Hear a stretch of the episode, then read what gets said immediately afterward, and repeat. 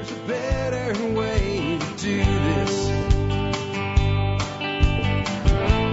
Let me show you a better way. Hi, folks. This is Jack Spirko with another edition of the Survival Podcast. As always, one man's view of the changing world, the changing times, and the things that we can all do to live a better life if times get tough or even if they don't. Today is August the 21st, 2018. This is episode 2276 of the Survival Podcast. And today's show is going to be called Backyard Aquaculture for Beauty and Food Production.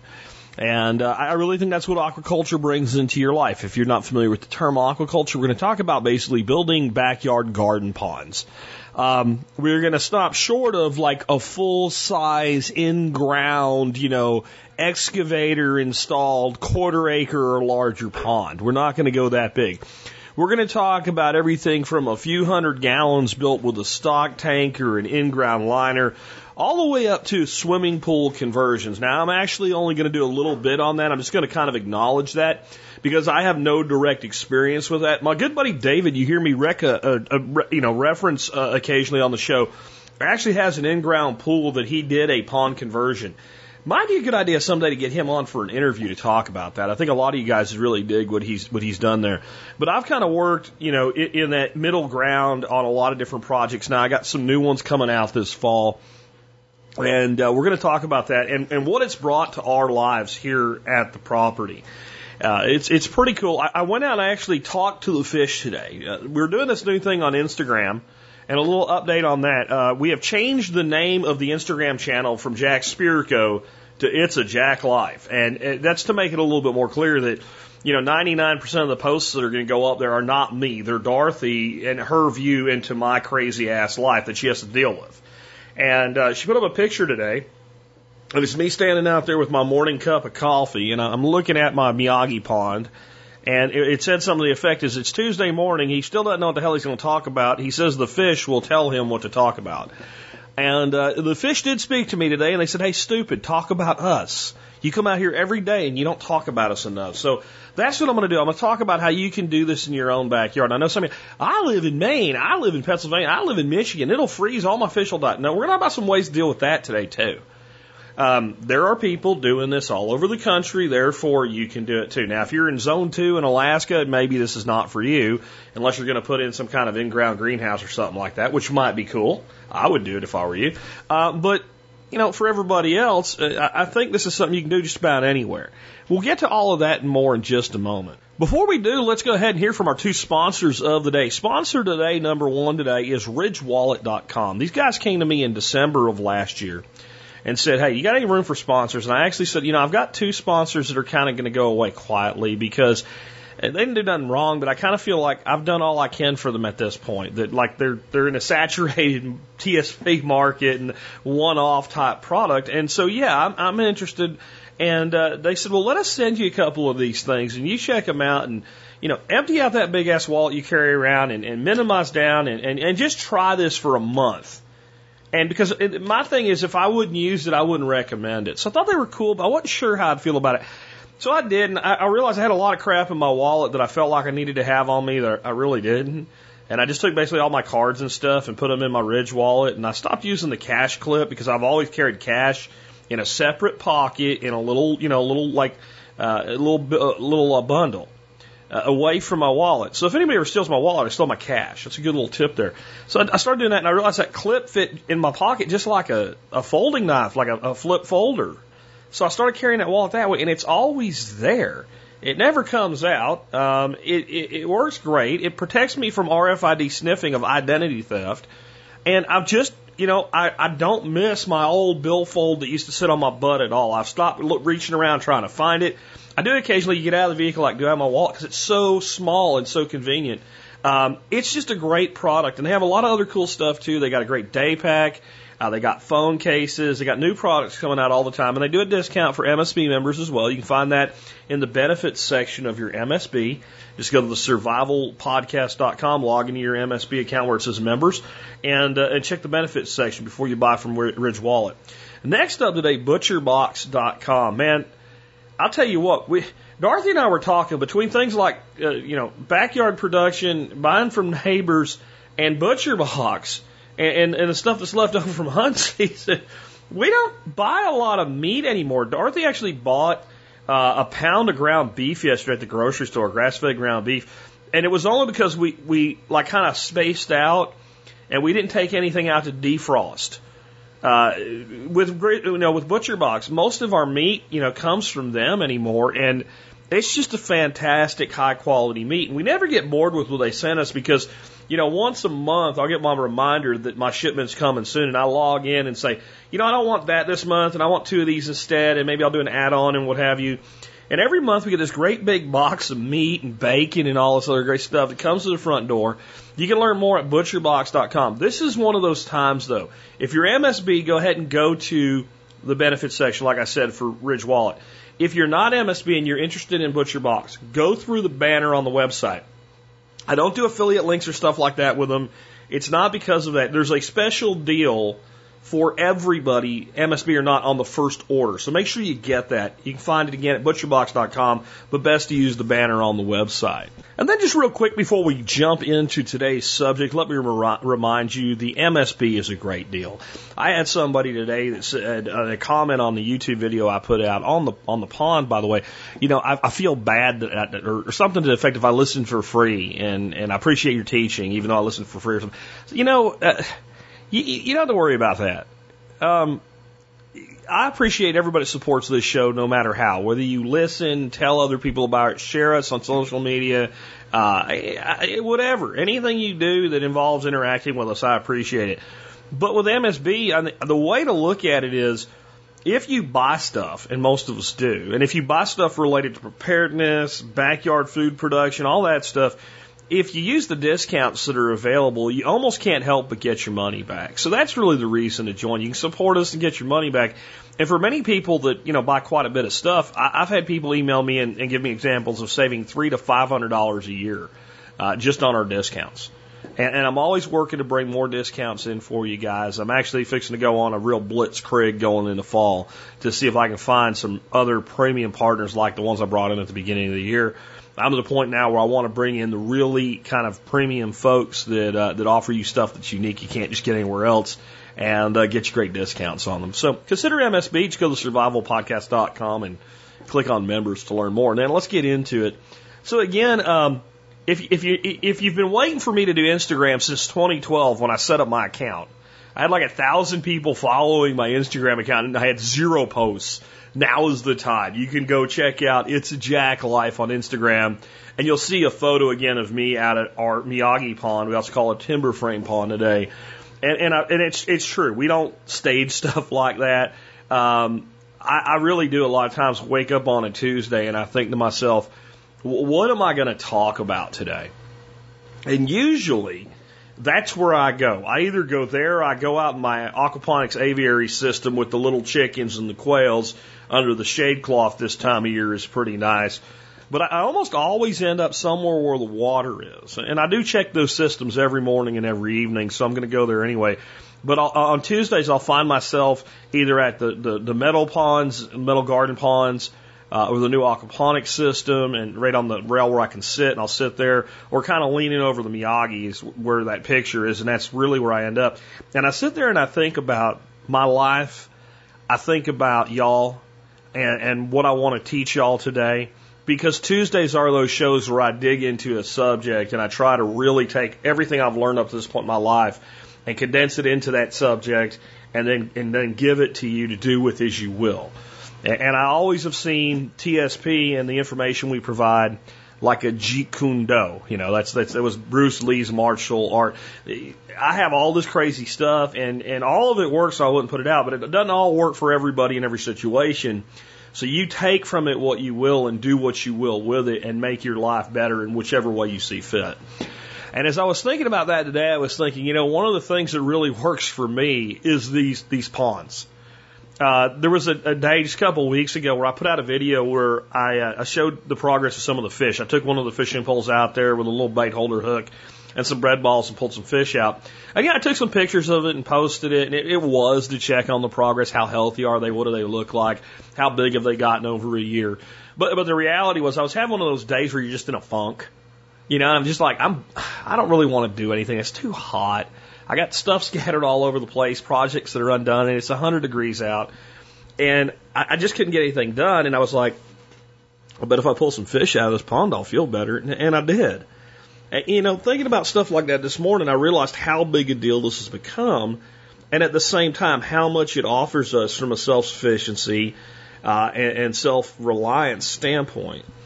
If you think about it, combined total with all those ponds that I have out there, I have thousands of gallons of water. And uh, my buddy David, who I mentioned in, in the intro, who did a pond conversion of his pool, is running his systems very much the same way I did. And as an experiment one day, he went and took some samples out of his pool, dumped it through a Berkey filter, and sent it off to be examined by a water test company. And it came back the water was better quality than the water out of his, his sink. So with the Berkey and that just alone, we have just a tremendous amount of water resiliency. But there's also a lot of fish in there. I've got one tank's full of bullhead catfish. I've got uh, one tank's full of tilapia. They'll all get processed this winter because they won't overwinter well unless I do them inside again. Uh, and they'll be huge by then. But I've got just a tremendous number of bluegill, perch, pumpkin seeds, green sunfish. And I mean, we could eat for weeks before we ran out of them. We've also got some channel cats and some other stuff like that. So there's a lot of food resiliency in there.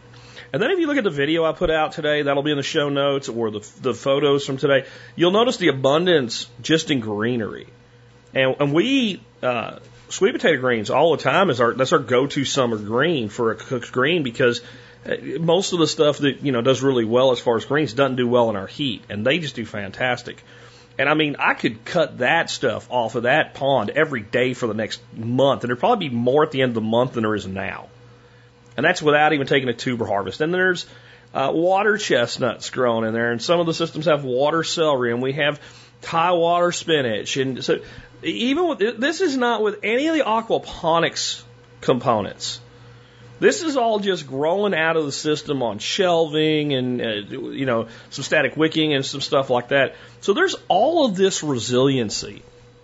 And so sometimes people ask me, like, why even bother with this stuff? You know, like, is this really, like, isn't it better just to grow a bunch of food in the ground? And if you live somewhere where it's easy to do, I think you can be more productive uh, in total, but I don't. I still don't think you can be more productive for, per square foot, even without you know any of the real aquaponics features here. And, and the other side is, is just the benefits. The first and foremost is beauty and relaxation. If you think about it, I don't know many people that would say, I don't want a water feature in my backyard. I guess there's some people with a rational fear that their kids are going to drown in it or something like that, and they're not smart enough to design it, so that's not going to happen. But in general, people love water features. I mean, if you look at companies that install them, they charge a lot of money to do it. Well, they can be very expensive. And if you if you think about the the the, the biggest and most extravagant uh, homes, hotels, etc., they almost always have a water feature of some kind. Now, it doesn't necessarily always have fish. Sometimes it's just a big water fountain in the uh, like a lobby of a hotel or something. But moving water is calming and it's beautiful. So you have that. And then you have simplicity. Now, aquaponics is not hard, but it is fidgety and it is complex. There's things that go wrong. I, whatever you think you know when you put your first aquaponics system in, you'll be a thousand times smarter about aquaponics if you stick it out for two years because of all the things that are going to break and go wrong. I mean, there is that. With aquaculture, we can put in like a single filtering unit that is an aquaponics like feature, like let's say a single ebb and flow bed. Really easy to manage. Really simple. We can use one little pump and turn water over. We don't even need, a, like people say, well, aquaculture, you need a lot of filtration. Okay, look, if you want to take a, a 300 gallon IBC and you want to put 400 tilapia in there, and you want to run it not as aquaponics but as aquaculture, yeah, you're going to need spin filters and all that stuff. If, if you build something like my timber frame pond that has over a thousand gallons in it, and you put a couple hundred bluegills in there, and you harvest as the fish get larger and as maybe you know there's a little bit more waste than you want, you harvest your biggest fish, and if they're not breeding, you just keep at them. You don't need much at all. I've run that system with all the beds turned off for a week with nothing going on except the pump coming up to a spray bar. The spray bar is a piece of one inch pipe with a plug in the end and eight quarter inch holes drilled in it. And all it's doing is just agitating the surface. And between all the plants in there, the volume and the way that it's built, where it gets shaded during the day and gets sun and shade and, and, and all the, the floating plants, that, that pond does fine. I don't have a Venturi in it. I don't have an aerator in it. I damn sure don't have a solid separator. I don't have a spin filter. I don't have any of that. And it does just beautifully.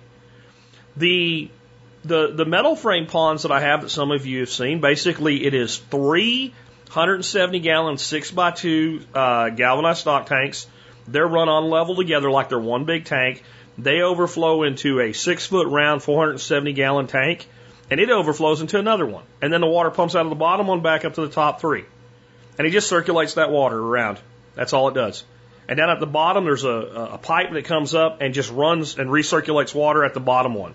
So there's a valve there, and that pipe sends water up to the top, but the excess pressure is, is allowed to agitate the surface at the bottom. That's it. That's it.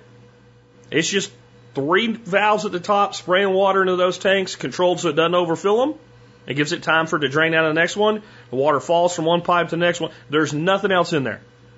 And some of you have seen, I've done videos where I take a, a mason jar and I dip it down in and I pull it up. That water looks crystal clear.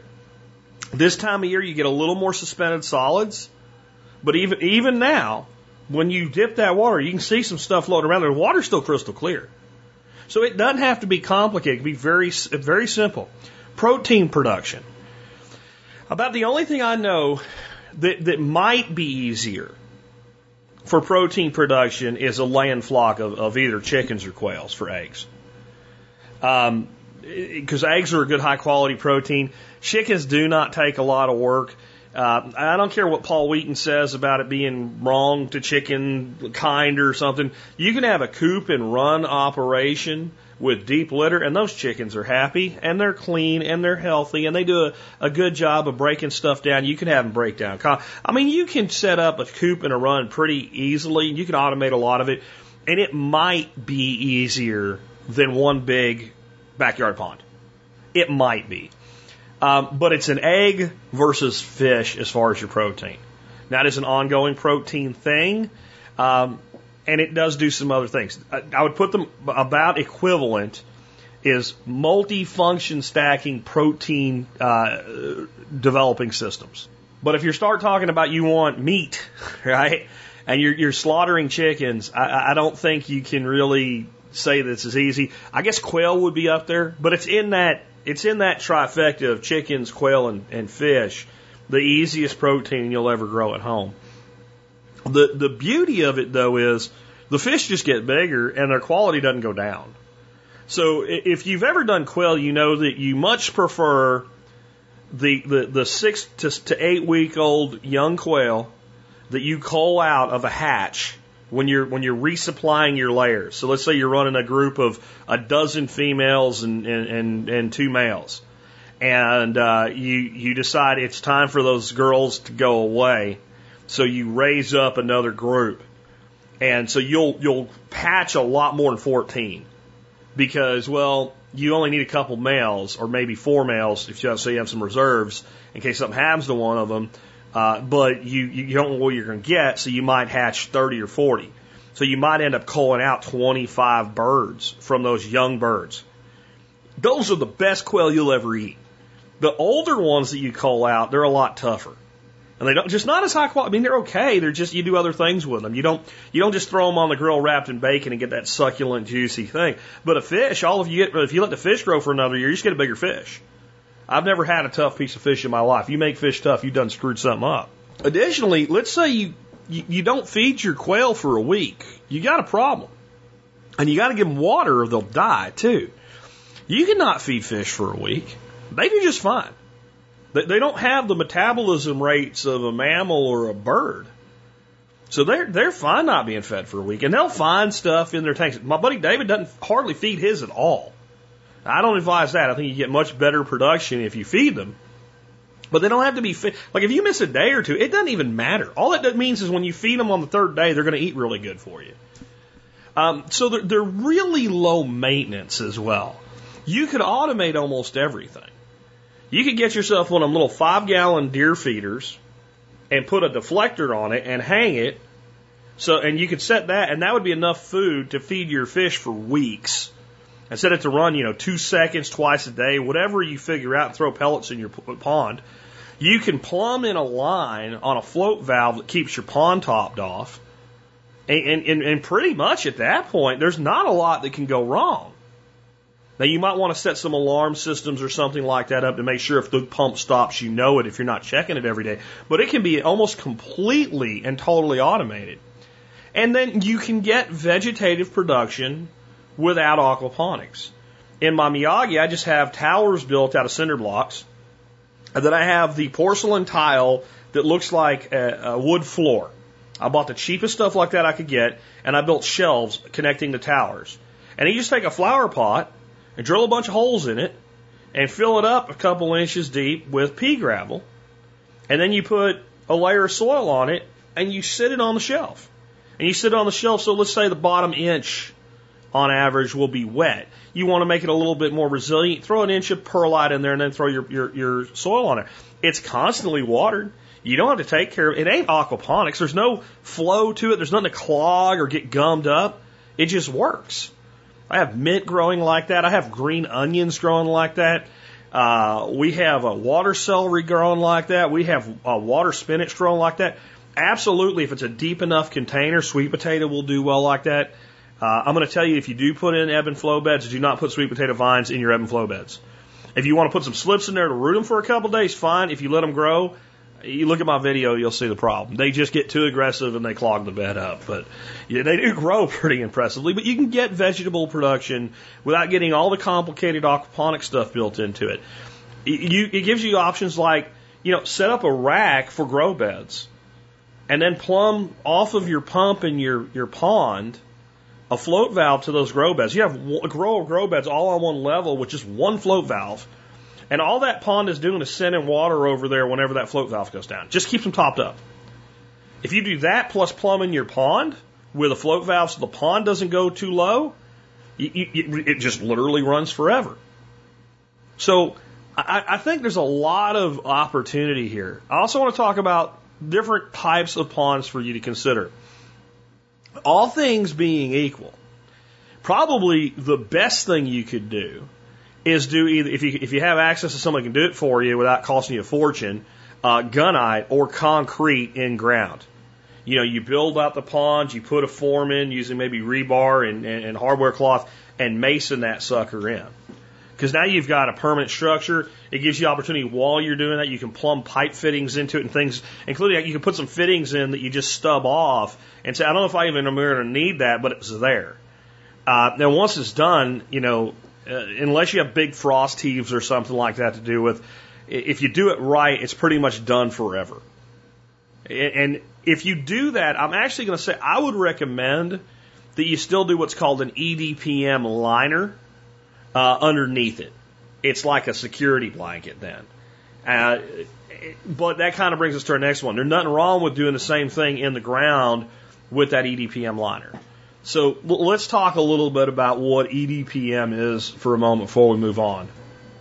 EDPM is a type of rubber. It's like ethylene, propylene, diene monomer rubber, something like that. Okay, um, and it is made. I think mostly it was originally made. I think by Firestone. It is fish safe. It doesn't leach. Uh, the average liner that you can get for a fish pond comes with a 25 year warranty. And that's designed so that it would have some exposure to light. If you design your system properly, it's much more natural anyway to completely cover up the edges. And if that doesn't get no light on it, it has an extremely long life 25 years minimum at that point.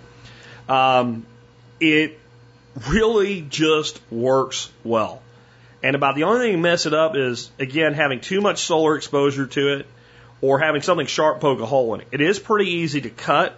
When I installed the one that's in, that's, you know, in my Miyagi, uh, I cut it with a razor knife. It was really easy to do that. So any kind of sharp thing that it would lay on would have the potential to put a hole in it.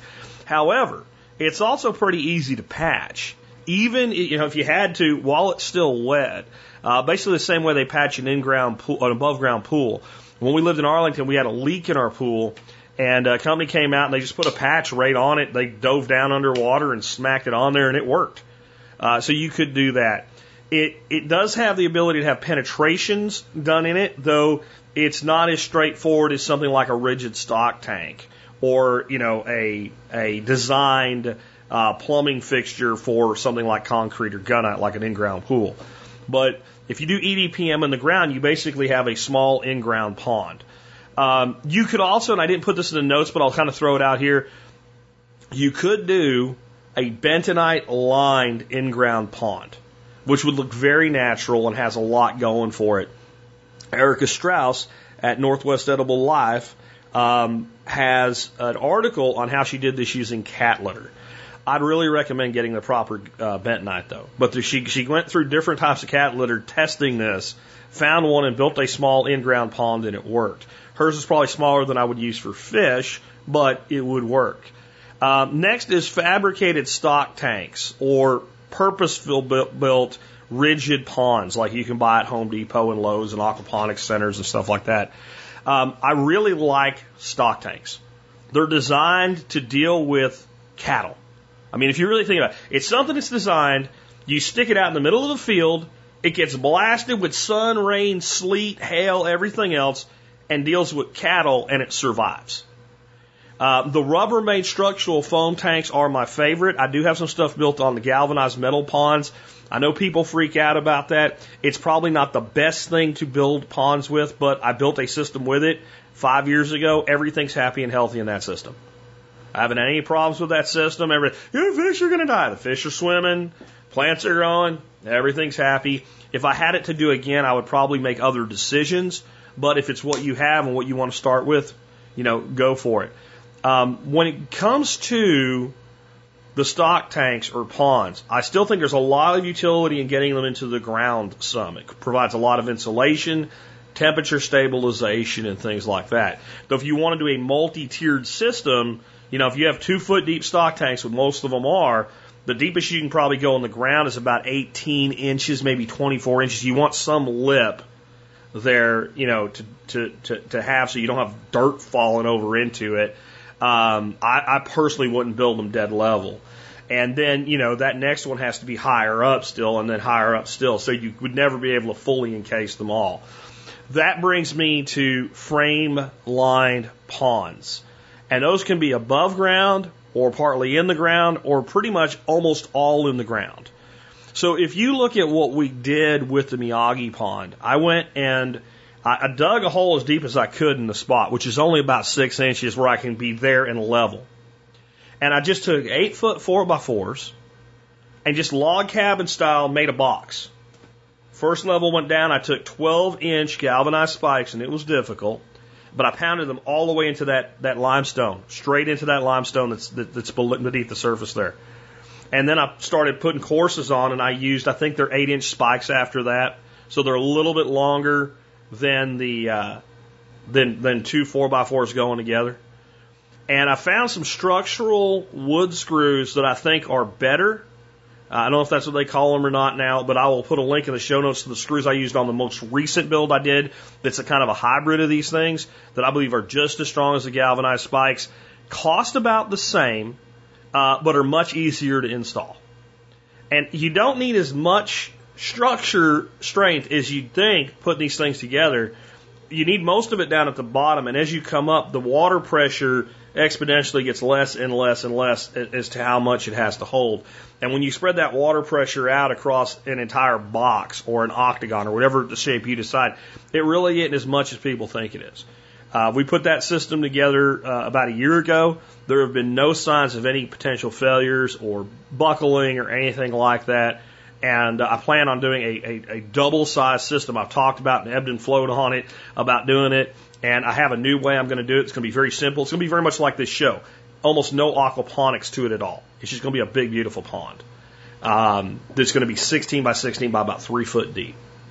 And uh, so, in that situation, because I have rock, the rock I have here, I can usually pull up about 10 to 12 inches of it with a mini excavator.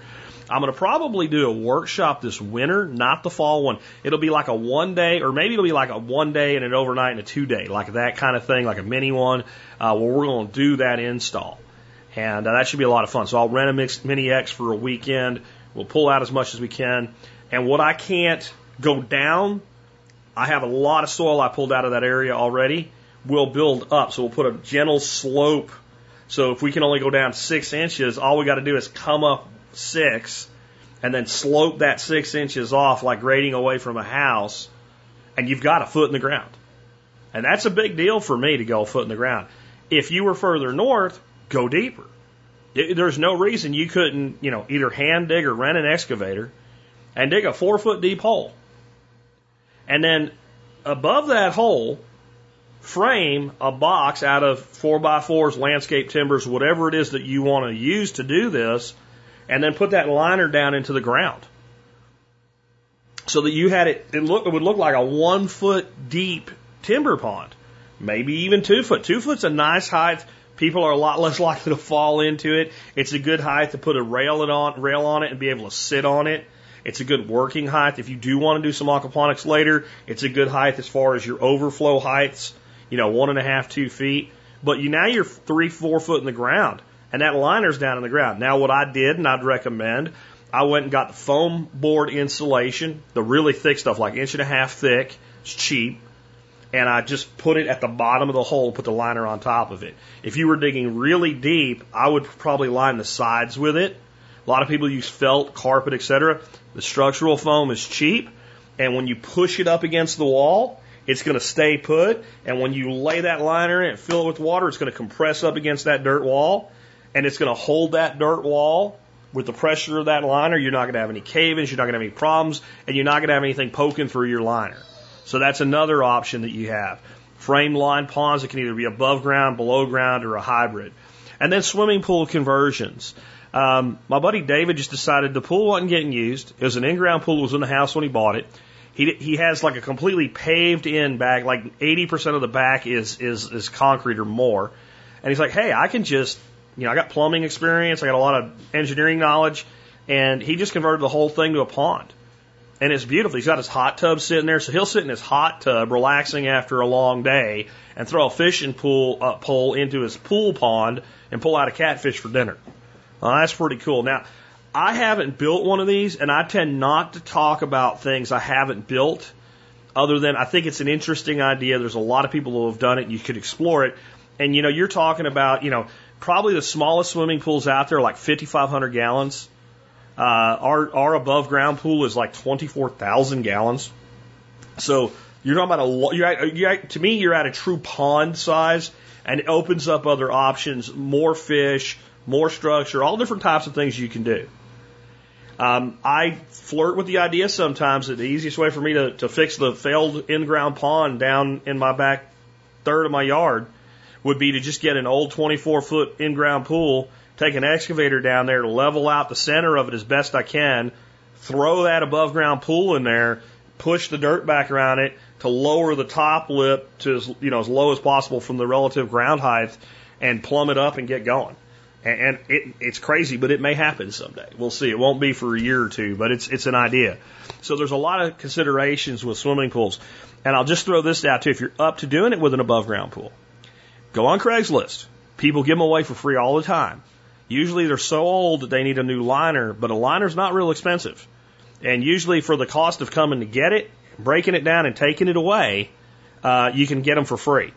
I've even seen people do things like with aquaponics in a greenhouse. One guy got a 24 foot pool and he, he made it into, like, I think he got a couple of them and he made them into smaller eight foot pools because it's just modular panels. So he made like small eight foot above ground pools in a giant walking greenhouse out of all free pools that he got. Uh, you just by picking them up. So there's a lot you can do with pools too, but we're not gonna we're not gonna go deep into that. Let's talk about fish for your pond. My view is whenever you set up a new aquatic system, you're going to have losses. You're going to have a cycle that you're going to run through, the nitrite nitrate cycle. And there's all different schools of thoughts on this and test kits and everything. And, and the truth is, I haven't touched a test kit in two and a half years. And, and I know that's wrong, But since it works, I don't care. When I'm cycling a new system, I take some water from an old system that's already healthy and I'll dump a couple gallons in there. You just put all the bacteria, you don't need to go to the pet store and buy a jar of bacteria. You just put all the beneficial bacteria and microbes and everything else you need in there. Just dump it in. That's all you got to do. You want to take a pee in it a couple times? Yes, I'm serious. That'll start the ammonia cycles going and all. Uh, they call it peaponics. Uh, you could do that too if you want to. Uh, I usually dump a little bit of carrot juice in there. Uh, that gets some nutrient and some things like that and kind of kickstarts things. And I'll throw goldfish and minnows in it. And I mean minnows, you can go down to the pond, throw some breadcrumbs on top of the water. They all start swarming. You take a dip net, floop, floop, into the bucket, three or four dips. You got a couple hundred minnows. Throw their asses in there. You know, some will survive, some will die. They cost you more than five minutes time. You did it wrong. And uh, if nothing else, when you do put larger fish in the system, there'll be some initial feed for your larger fish. I think that all systems benefit from having some comet goldfish and or koi in them. The koi are beautiful. Comet goldfish are actually kind of pretty. The problem is, if you put small goldfish or koi in your ponds, and then you add bluegill, brim, sunfish, call them what you want, perch. I know that's what you call them up north. That's what they call them in Texas. Get over it. Um, green sunfish, pumpkin seeds, any of those little panfish, and you're probably going to want those guys on some level in your in your pond. They will flat out murder goldfish and young koi. By the time those goldfish and koi get up to about three inches, they're pretty dadgone armor plated. And they can go toe to toe. And I've got about a dozen comets that are about almost as big as my hand living in my Miyagi pond, my timber frame pond, and there's tons of uh, panfish in there. It's mostly what's in there. They don't ever bother them because they're big enough. When they're little, they'll they'll pull the flesh. You'll find a. I had a, a young koi that I didn't realize there was some bluegills left in the tank. I put him in, and it looked like somebody ate him alive. He was still alive, and the flesh was you could like see his skeleton. It was it was pretty. I, I put him out of his misery. It's, I felt pretty bad about it. Um, so if you if you start with the goldfish or the koi and grow them out for a few months till they get some size on them, then you can go ahead and add your, your you know your, you would call them predator level fish, and by then your your system's good and, and and healthy. Now I know some people are going to be like, I want to get I want to get my stuff going right away. I did that with with this timber frame pond I, I keep going on about. It wasn't a week after I had it filled up. I went down the creek and I caught about a hundred different sunfish and I whipped their asses in there with a bunch of minnows. Only a couple of them died. It's amazing how resilient local fish are. So I threw those guys in there, and instead of you know worrying about the goldfish in there, I put the goldfish in another tank and grew them out. And when they were big enough, I moved them in. So that's another way that you can take that approach because you could do that. You could go get a hundred gallon Rubbermaid stock tank, you know, and, and put a little twenty dollar pump in it, and just you can throw goldfish in there in the shade somewhere until they're big enough to to move on. Uh, so you could take that approach too. Uh, but I like starting with goldfish or koi because they're cheap, and I would start with goldfish. And when they stop dying, then go ahead and get you some koi because those are your higher dollar, beautiful fish.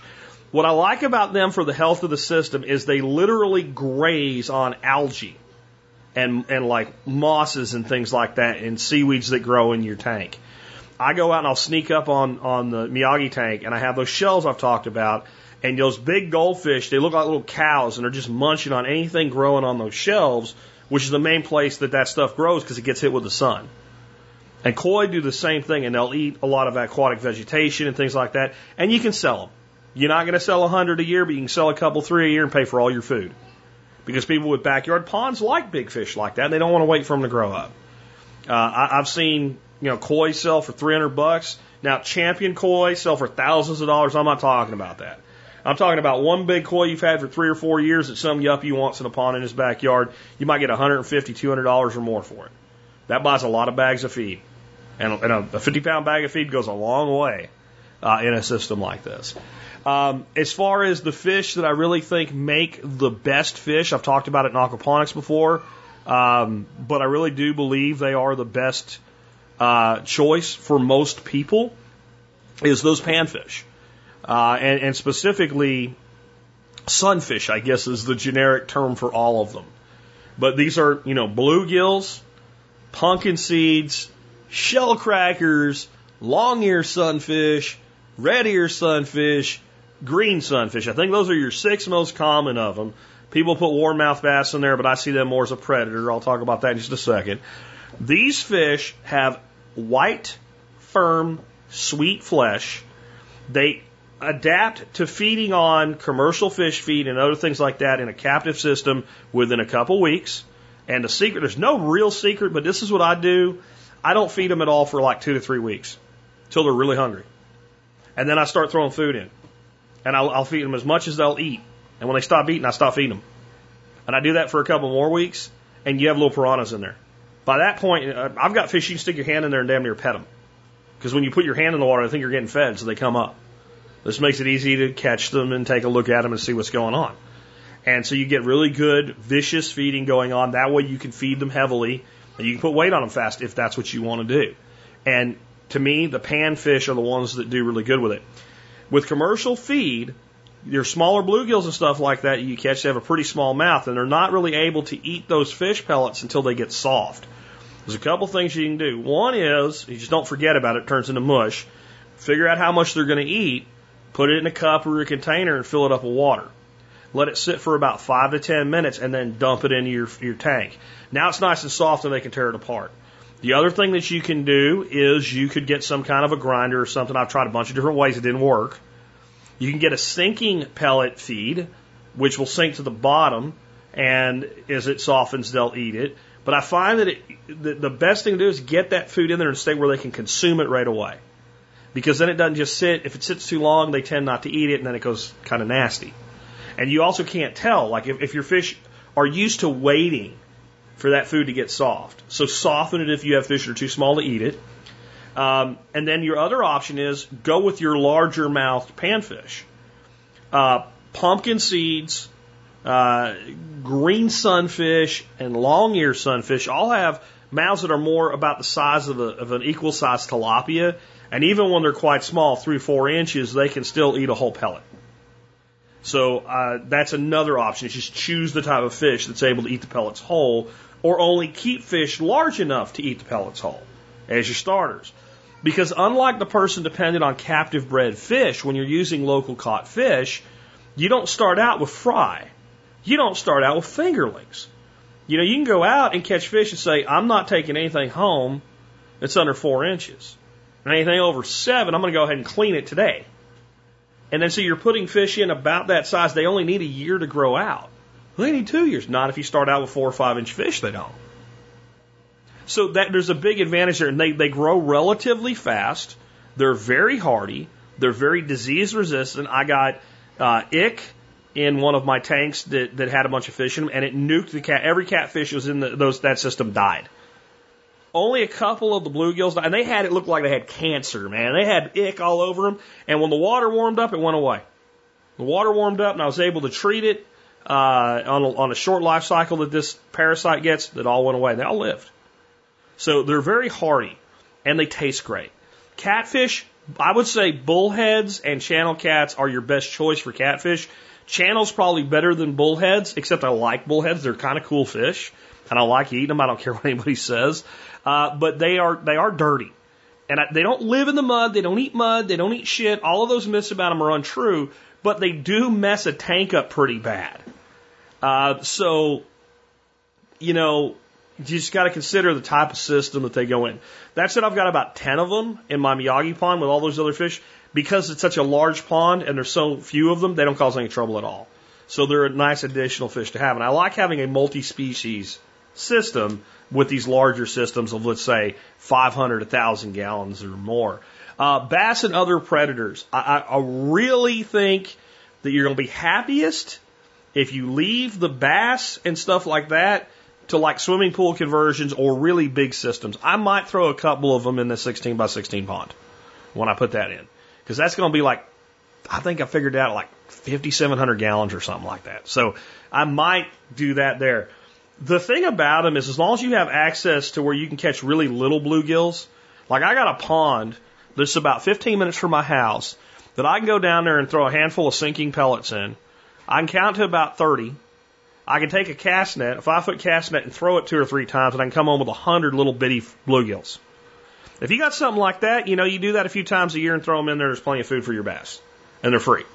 Otherwise, they're a pain in the ass because there are you're, you can train bass. I don't want to mislead you. Largemouth bass, smallmouth bass can be pellet trained.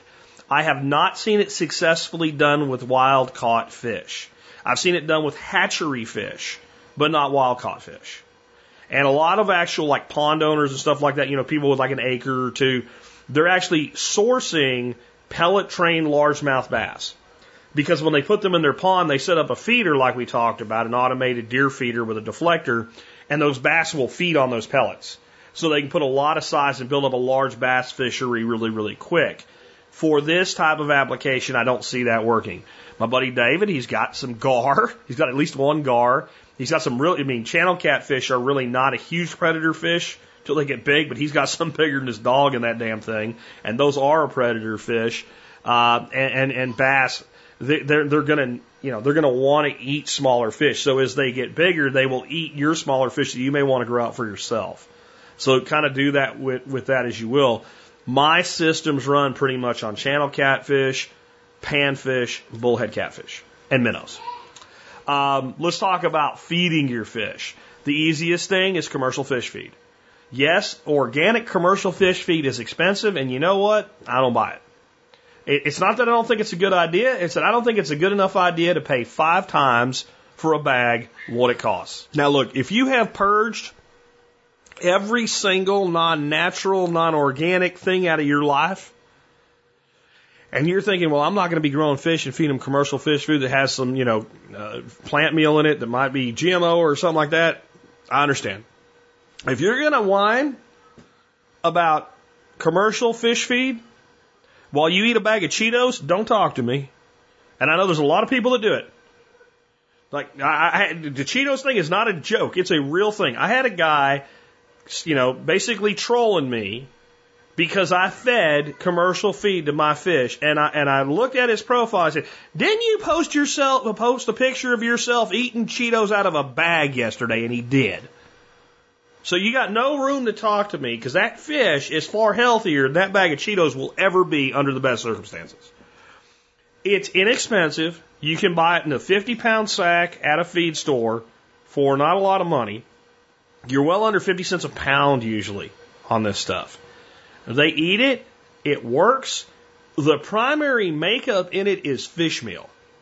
So the, the, the primary nutrient in there is usually fish meal, and that's not going to be GMO because it comes from a fish, and most of it is is waste from ocean caught fish from the research that I've done. So it makes to me it makes a lot of sense to use as your base. If you can do better, by all means, be blessed, go forth and do so. I have no qualms, no problems, no concerns. Nothing bad to say about your decision. I just don't want someone to sit with what I call celery disease and not do this because they can't find a source or can't justify the cost of a, a organic or you know something like that feed for fish. And celery disease, for those who haven't heard me talk about this before, is where you give somebody a recipe for chicken soup. Actually, it's parsley disease because parsley is an even better example. You give somebody a recipe for chicken soup and you say use a you know a, a half a cup of chopped parsley as one of your ingredients. They have everything else they need to make the the chicken soup, and they sit there and don't make the chicken soup because they don't have the parsley.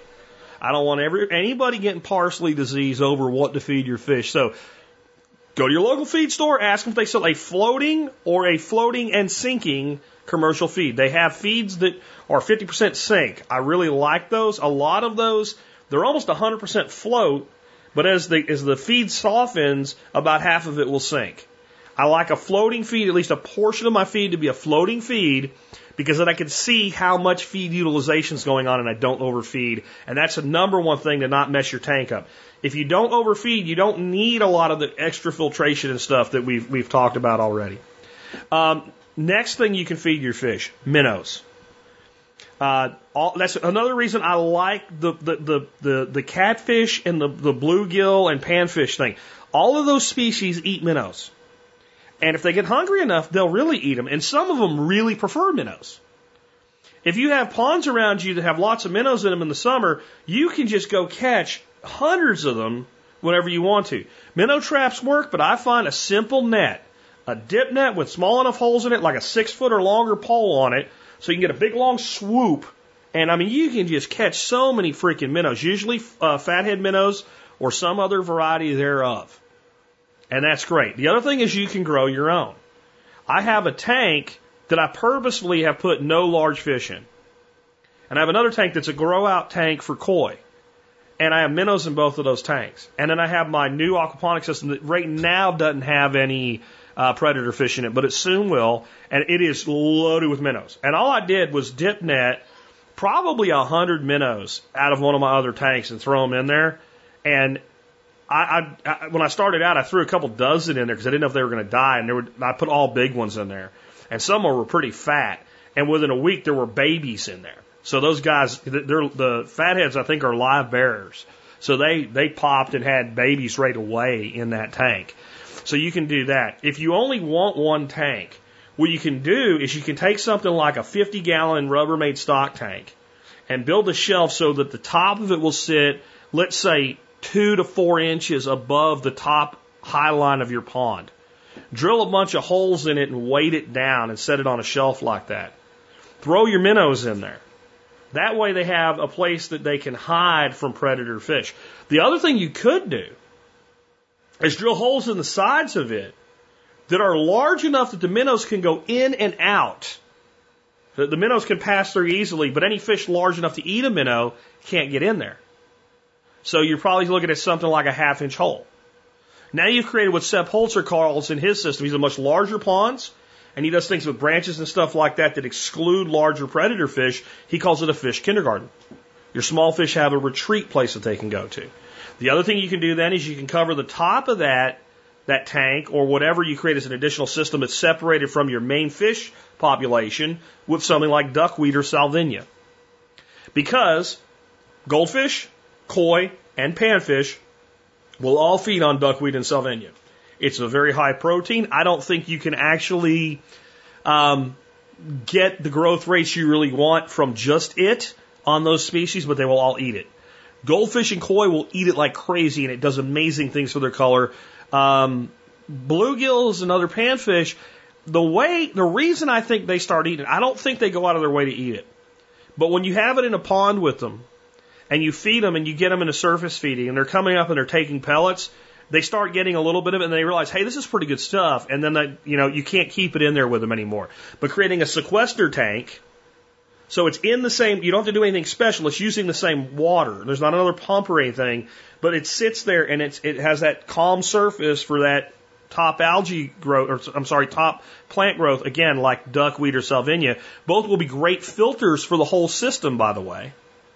And those minnows can come in or out, or you set it so they can only stay in there. And then when you want to feed your fish, you just pull some of the salvinia or duckweed off the surface, and you just pick it up and throw it in the, the main pond, and they'll eat it.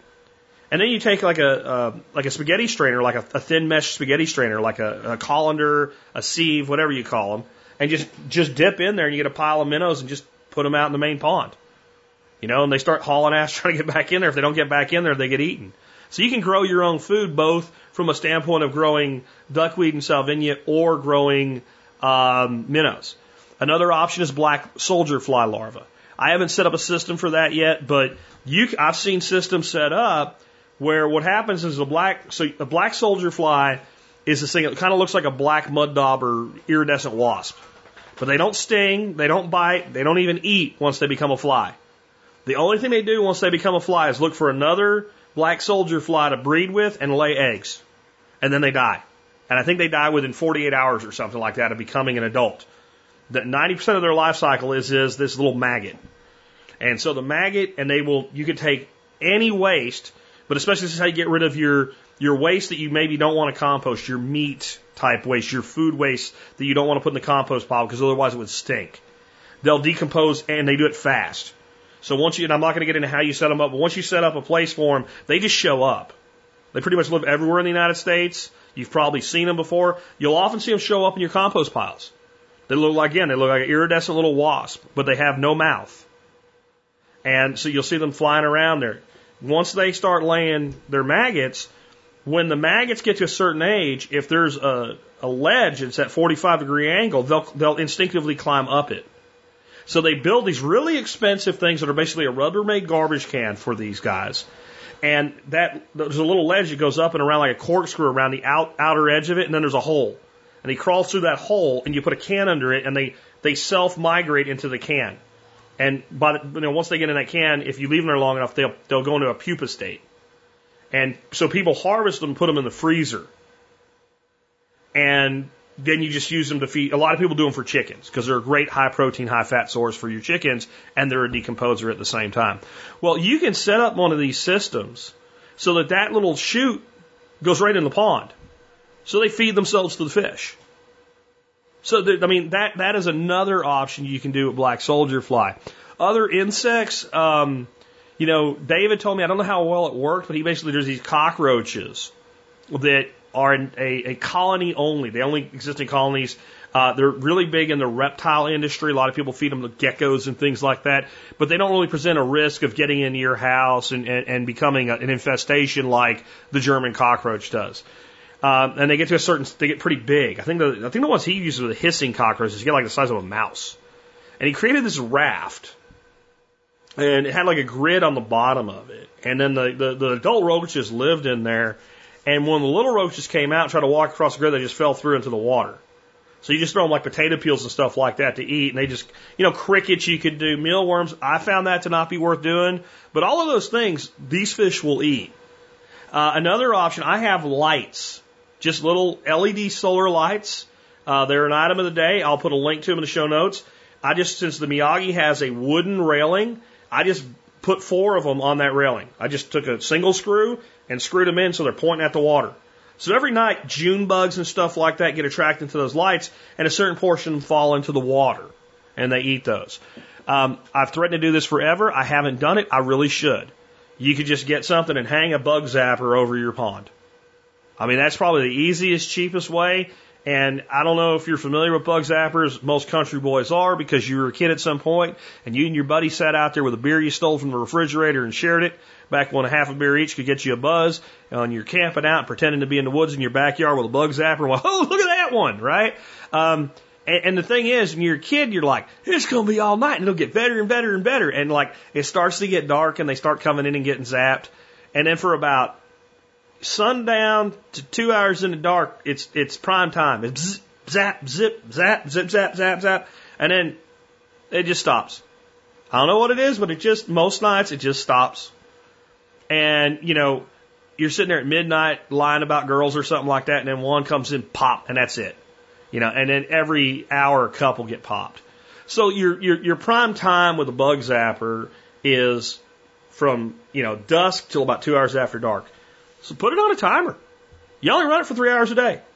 And it's just dropping food into your, your tanks for your, for your fish to eat. I've seen things rigged up with like a light with a little spinner, like a little propeller.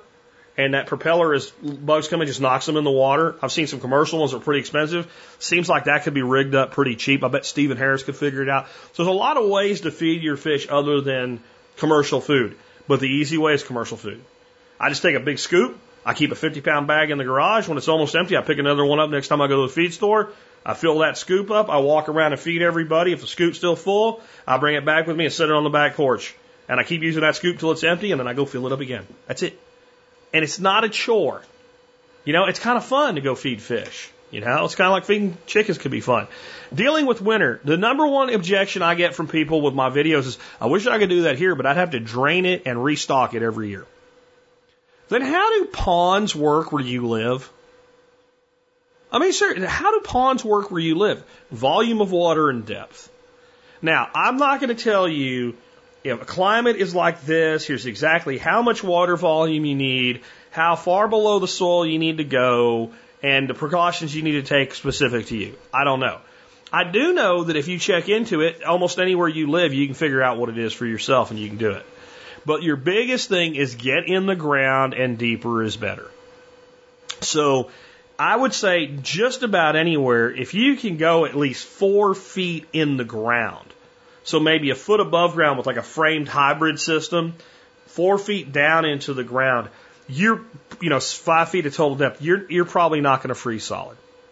And fish just really slow down when it gets cold. They don't produce much waste, etc. Now, I, I have heard it said, and I think it makes sense, especially in smaller ponds, when they freeze over, take a drill or something and pop a hole in the ice so there's some air exchange. But other than that, I think you're okay. Um, the next is if you have a framed system, consider insulating it. So if you were doing a lined frame system, so you're doing like Mamiagi, take that foam board insulation and attach it to the inside of the, not just the bottom like I did. In a colder climate, I would put maybe one and a half inch foam board insulation all the way around it. That will help some. Keep some cover on your pond through the winter. Take that foam board insulation in the wintertime and throw it on the top. Hold some more water, uh, some more heat in the water is one thing you could do. We found that works somewhat. Um, if you're doing framed systems, you can also do a stock tank in a frame system, but make the frame bigger than the tank. That's what I did with my latest aquaponics system. It's an eight foot frame with a six foot stock tank.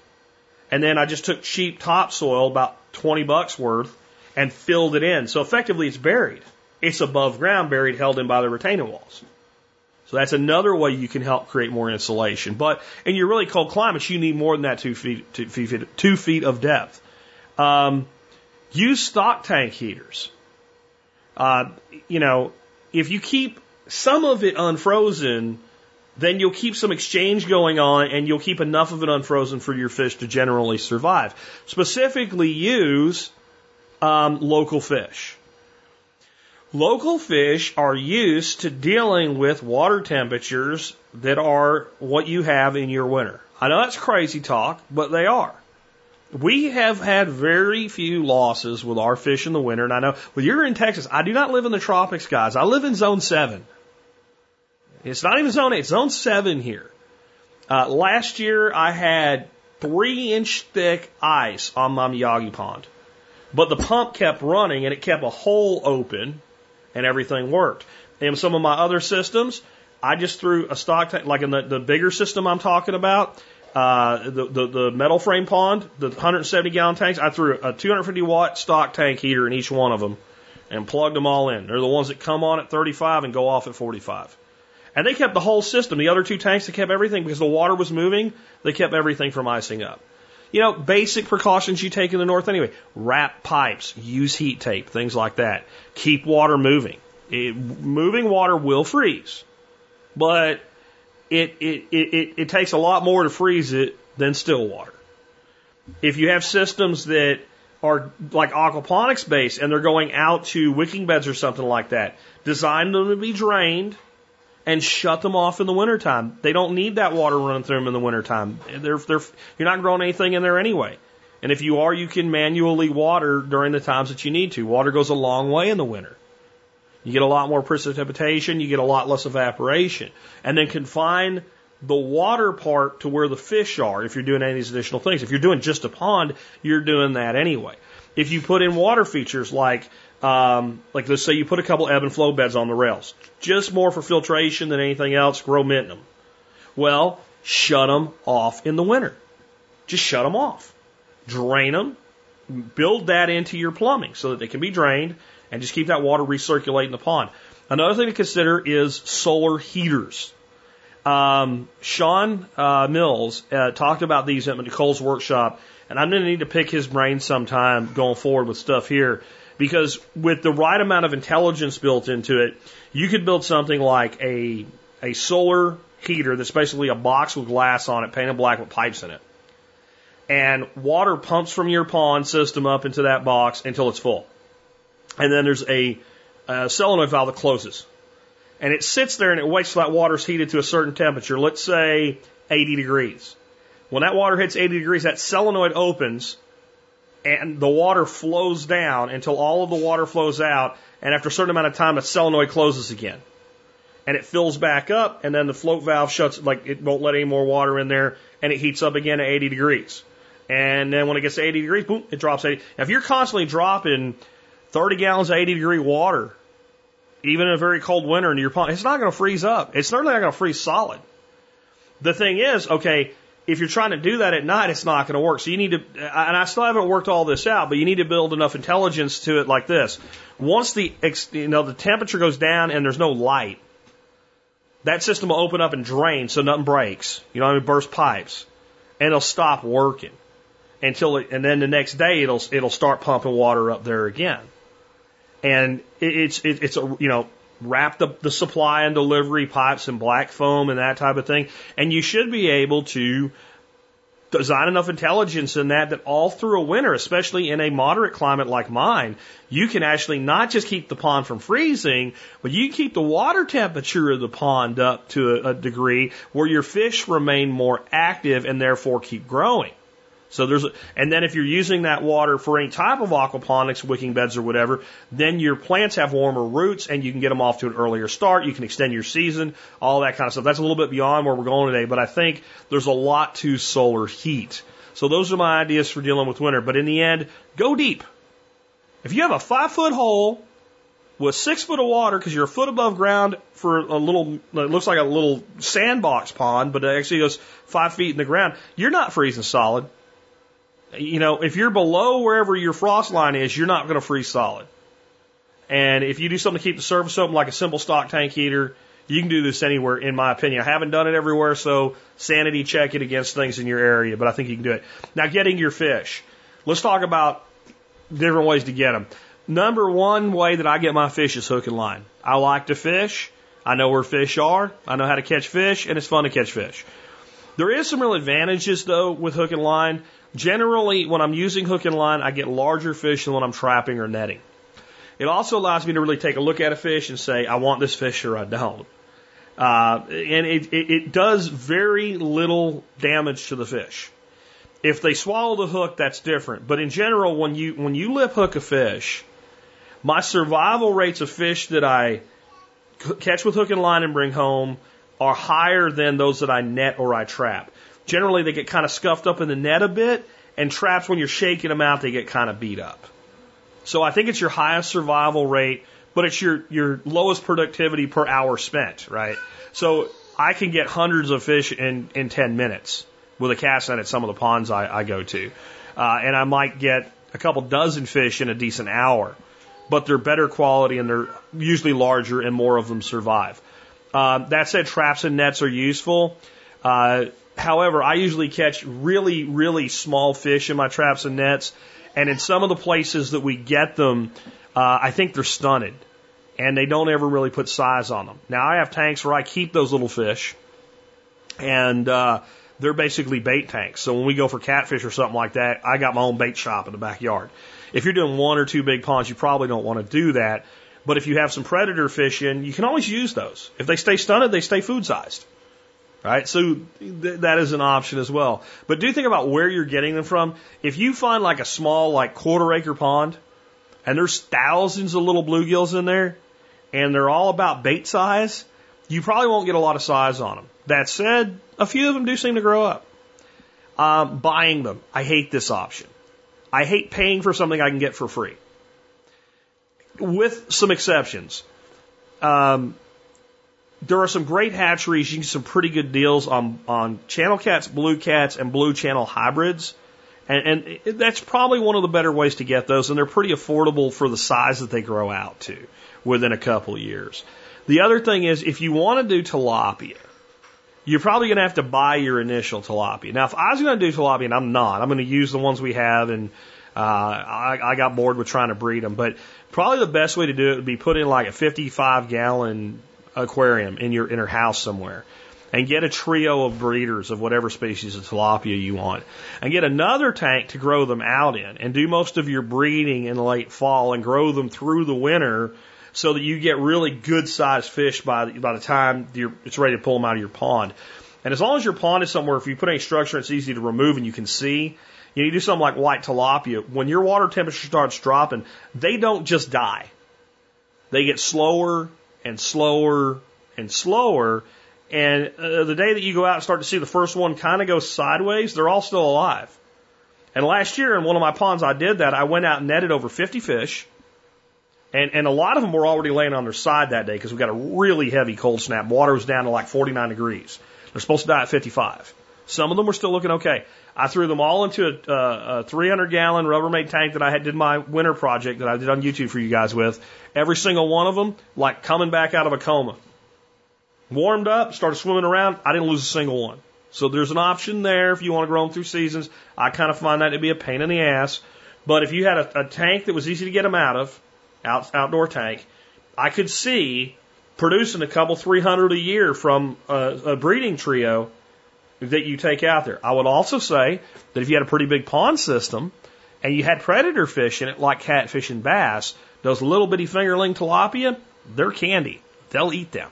Now, you got laws and restrictions and stuff that you deal with your own, but I don't like the idea of buying them unless I have to and breeding them, which is kind of what I just talked about. In larger systems, you can have self-breeding populations in your, your, your ponds. Uh, David has video every year of fry up on top of his, his pool, you know, swimming through the, the weeds and stuff like that. Uh, provide breeding habitat for them. Uh, one of the things you can do is take large flower pots and fill them with pea gravel and sink them down into your ponds. Uh, don't fill them to the top. Fill them about an inch from the top so they're kind of already concave, and your bluegills and stuff like that will use them to breed in. Though if you have high populations in a tank like this, you're probably not going to get very far with your fry anyway. The other option you have is you can take, you know, up a 55 gallon tank and take two of your nicer or, you know, a trio of your nicer fish and raise your bluegill in an aquarium and set up breeding habitat and play around with it. Bull, bullheads are difficult, if not impossible, to do that with. Um, and I'm working on trying to get them to breed inside the larger pond tanks. And there's some ways to do that. They need something to burrow in, so I've set up some ways for them to do that. Uh, but those are your ways to get that. Now, final thoughts on this. This sounds complicated, and it can be, but it really doesn't have to be. It's pretty much make a watertight hole as big as you can, as deep as you can for the environment that you're in and what you want. Put water in it. Throw a pump in there that recirculates water and agitates the surface Put in some structure and add fish. Let some fish die. When the fish stop dying, add more, and then make it look however you want it to look. I mean, for all the time I spent on today, that that's re- like people have been doing this for thousands and thousands of years. People have been building small ponds and putting fish in them. Before Were the days of electricity, people made small windmills that just had like a paddle system. It just went in there and just like a dip system. And just like it scooped up a thing of water and it dumped a dip of water. Maybe four of them were on there. And a windmill went and a water wheel went and it was sploosh, sploosh, sploosh, sploosh, sploosh. Like a, like a little, uh, like a little fish wheel basically. Right? Or they used some natural flow. There was a creek on a place and they had a place that was high. They could run it into a tank and run it off the other side and they put fish. I mean, none of this is difficult. And if they could do this a thousand years ago, we can do it today. We have so many more materials and options and things like that. And it really is peaceful. And a lot of people ask me, like, how do I get my wife to let me do this stuff? Make it look pretty. Go build a pretty pond. Put fish in it. Put some shelves in it. Build some, you know, my favorite structure device for these ponds? Cinder blocks. You put a cinder block, like I, what I'll do is I take two cinder blocks and I put them side by side so that the holes line up and they make a long tunnel. And then I take two more cinder blocks and I put them the other way. So they make tunnels the other direction. So you got tunnels going different ways. You know? And then you put another tower right next to that one so you can make a shelf like I've talked about. Or even just another one to put pots on or whatever. And just do the holes separately. So that when they're on the same level, if a fish is in this tunnel and a fish is in the other tower, they don't see each other. And the more stuff you do like that, the more fish you can have, the less fights there are. Everybody's got a little place to go. Create a lot of structure and a lot of edge in these systems. And then a thousand gallon system becomes the equivalent of a 3,000 gallon system from what life it can support. Remember, all abundance is on an edge. That's true in all biological environments. All the abundance is on an edge. You go to a, a lake and you see guys bass fishing. There's a thousand acre lake. Where are they? They're all cruising the shoreline. If you see them out in the middle of the lake, there's a hump or a structure down there. There's another edge. You look at your garden. Where does the most amount of abundance take place with, you know, weeds and productivity? The edge. The edge of the bed. You know, it's always the edge. So create edge in your systems and, and, and you'll do well with them. And again, if you're worried about winter, research what it takes to build a system in your climate and then do that. Because I know there's water gardens in the north. You know, I, I went to uh, the Vanderbilt estate uh, last year when we went on our vacation there, and they had water gardens, koi swimming around in them. So that's you know that's North Carolina. I've seen water gardens in Pennsylvania. That's that's zone five, zone six. So I know it can be done. You just have to figure out what it takes to do it in your climate and be energy conscious with it so don't turn into a money sink. You don't want something producing $50 worth of fish to cost you $1,000 a year to run. Um, unless you just want the thing anyway, and then the fish are a byproduct. And that's probably a good way to look at this. These are not systems that are going to provide you, you know, a metric shit ton of fish. But I will put it to you this way. I could go out to, to my systems and I could easily take four to six bluegills out of them once a week, all year long. And I could feed my family a fish meal once a week, all year long. And getting new ones is easy because all I need are little ones. And that's a pretty sustainable protein source. Again, next to quail, I, I, I don't know that there's really anything else that can do something that consistent and easy for you. And I mean, I don't have a problem slaughtering quail, but I, I found the, the animal that the most people have the least problem putting a knife to when it's alive is a fish. Uh, it, it's a fish. It's a, it's a, whether people like the term or not, it's a lower form of, of, of intellectual life than a bird. And so I find most people can slaughter a fish, and I find most people will eat a fish. So eat like a lot of times you have a reluctant spouse or whatever, and if you grow rabbits or quail or chickens, even though they'll eat chicken from the store, they won't eat the chicken from the backyard. I, I've met very few people that won't eat a fish because it was grown in a tank. So it, it's it's something that's usually easier to get everybody else on board with. So I hope you enjoyed today's show. If you have questions on it, I, I feel like this might be one of those where there's enough questions to create like a follow up show on it. Uh, send me your questions. Do TSPC pond in the subject line.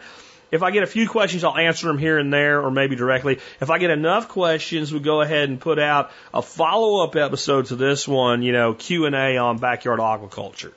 Uh, like I said, I kind of have a feeling that this might turn into one of them. Anyway, I hope you enjoyed today's show. Uh, thanks for joining me. Uh, again, uh, we are kind of making a push with this thing. Dorothy's involved with the business at another level uh, on Instagram. It's called It's a Jack Life. Uh, as our Instagram channel, check us out there, and uh, you can follow all the crazy stuff that I'm doing and all the crap my wife has to deal with. And you'll understand why sometimes I'm like, no, I'm not doing that because I feel like she deals with enough. Also, if you like this show and you want to support us, the easy way to do that is do your online shopping at a little website called tspaz.com. T-S-P-A-Z, tspaz.com. You go there, you'll see all the stuff that I've reviewed on Amazon. You can check out my, my items of the day. You can check out the deals of the day, whatever. Uh, but as long as you're doing that, you're helping support TSP and the work that we do. So I have a product for you today I'm bringing around for a second time. It's called BioGroom. This is a waterless pet shampoo. And I've tried a bunch of these. And this is the one I like. This is the one that works best. I found this last year. We had an unusual cold snap in fall, early fall. Temperatures were like highs were like 49 degrees. Now, it's not that cold until you're trying to wash a 100 pound pit bull that doesn't want to get a bath. And the damn dog got into something and he stunk. And I really didn't want to give him a hose bath. And I had ordered this stuff. It came in and I described how I used it on him. And it's a waterless bath. Basically, you spray the dog with it and I just use a cheap, like $4 human hairbrush to brush it in and, and rub them up and maybe towel them off a little bit if they're a little wetter than you plan on getting them.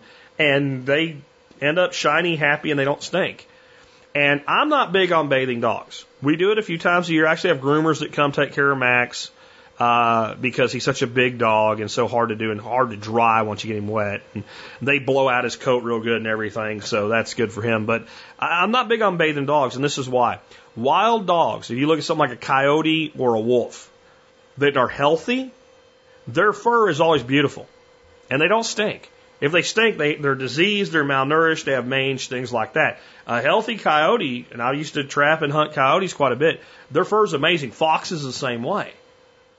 Well, who gave them a bath? Dogs in general, what they need is being brushed to have healthy skin and fur. They're not a, a creature that does a lot of bathing in, in nature. They will, but not a lot. So I try not to to do things that are unnatural with animals. Like I don't bathe my ducks; they bathe themselves, that type of thing. But you know, there is something for that healthy fur and not stinking, where you're like, dog, you need to go out and stay out. This stuff works and it's easy. I did all three of my dogs. None of them like baths. Lucy's almost impossible to give a bath to. I mean, you'd think you're killing her. And I did all three of my dogs with this stuff in 15 minutes, drinking a beer in between. So this stuff works. It smells good. It's easy. Uh, I use it on Charlie about once a month. He doesn't even get upset about it anymore. He knows he's getting a biscuit as soon as he's done. Uh, so I, I really recommend it. It's called Bio Groom.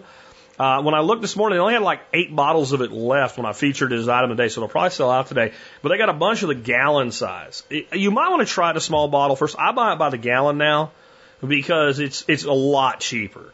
Uh, a gallon is about twice as much as a 16 ounce, and you do the math on that, it's, it costs about a quarter uh, by the ounce, by, by the gallon. And I just use a regular, you know, plastic spray bottle like you buy for a dollar at the dollar store. Just make sure you know write on it with a sharpie or something what it is because it's blue. It kind of looks like Windex, so you might make some mistakes if you, you know, you don't want to throw expensive stuff away and you don't want to spray your dog with Windex. So make sure if you're using your own bottle from the gallon size one, you label it. If you get the little one first, you can just keep refilling it from the from the gallon jug. But this stuff is the bomb. Um, it's made my life better, and I try to recommend things to you that'll make your life better as well. With that, let's uh, go to our song of the day. Our song of the day, we're in Elvis Presley week. And I like what John Arnold's done. He, he's gotten some music that, you know, Elvis might be one of the, the most well known artists in history. In fact, while I'm not sure and I didn't do any research on it, I think Elvis might be the first artist in history to truly be able to go by just one name. You know, like now we have people like, what was her name? Beyonce or some shit like that, you know, Prince, whatever. Um, I think Elvis might have been the first person that you could just, you know, once he was well known, you just say Elvis, like, oh, him. Not Elvis who, right? And even today, Elvis, oh, I know who you're talking about, right? Um, but because of that, there's there's dozens of Elvis songs that even young people today are very familiar with, even if they don't choose to listen to them a lot. They're they're familiar with them. Um, this one is the from the '68 comeback special was the name of the album because Elvis was gone for a little while. Probably talk about that later in the week. But here's the uh, here's the synopsis on this. Uh, the the song. I should tell you the name of the song. The name of the song is "If I Can Dream." This song marked the rebirth of Elvis's career after he'd spent most of the 1960s recording mainly soundtracks to the movies he was appearing in. This was a final song he sang on Elvis, his 1968 NBC comeback special in the United States, which was his first live performance in seven years. The song was written at the last minute by the show's musical director, W. Earl Brown, at the request of producer Steve Binder, to replace I'll Be Home for Christmas. He wrote it as a response to the assassinations of Robert Kennedy and Martin Luther King, which had happened a few months previously.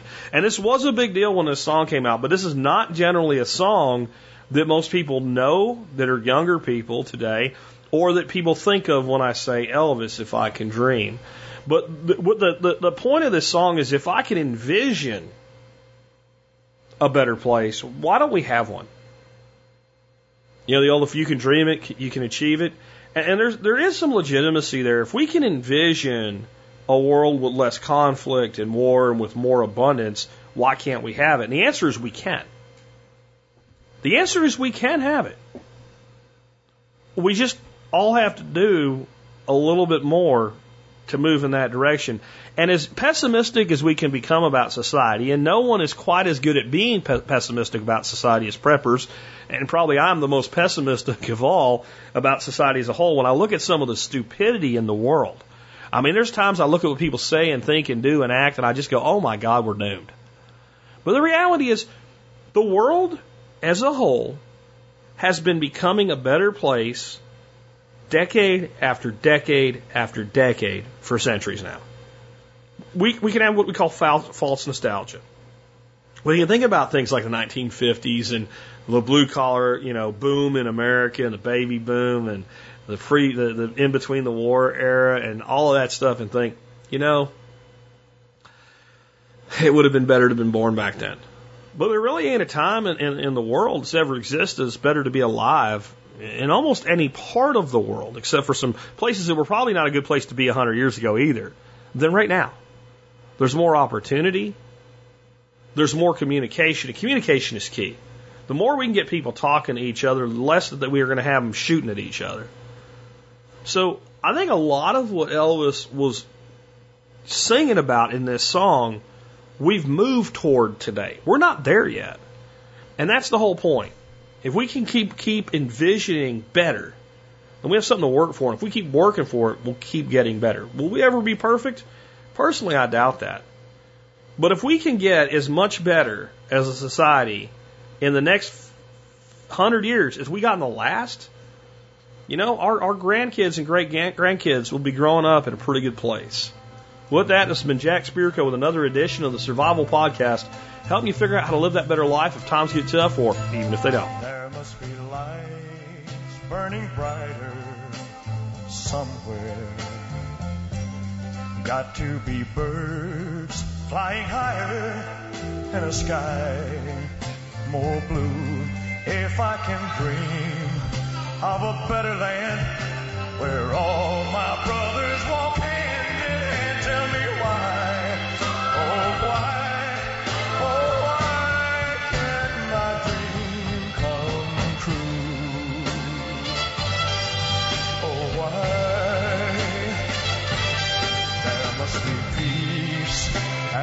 understanding sometime. Strong winds of promise that will blow away all the doubt and fear. If I can dream of a warmer sun where hope keeps shining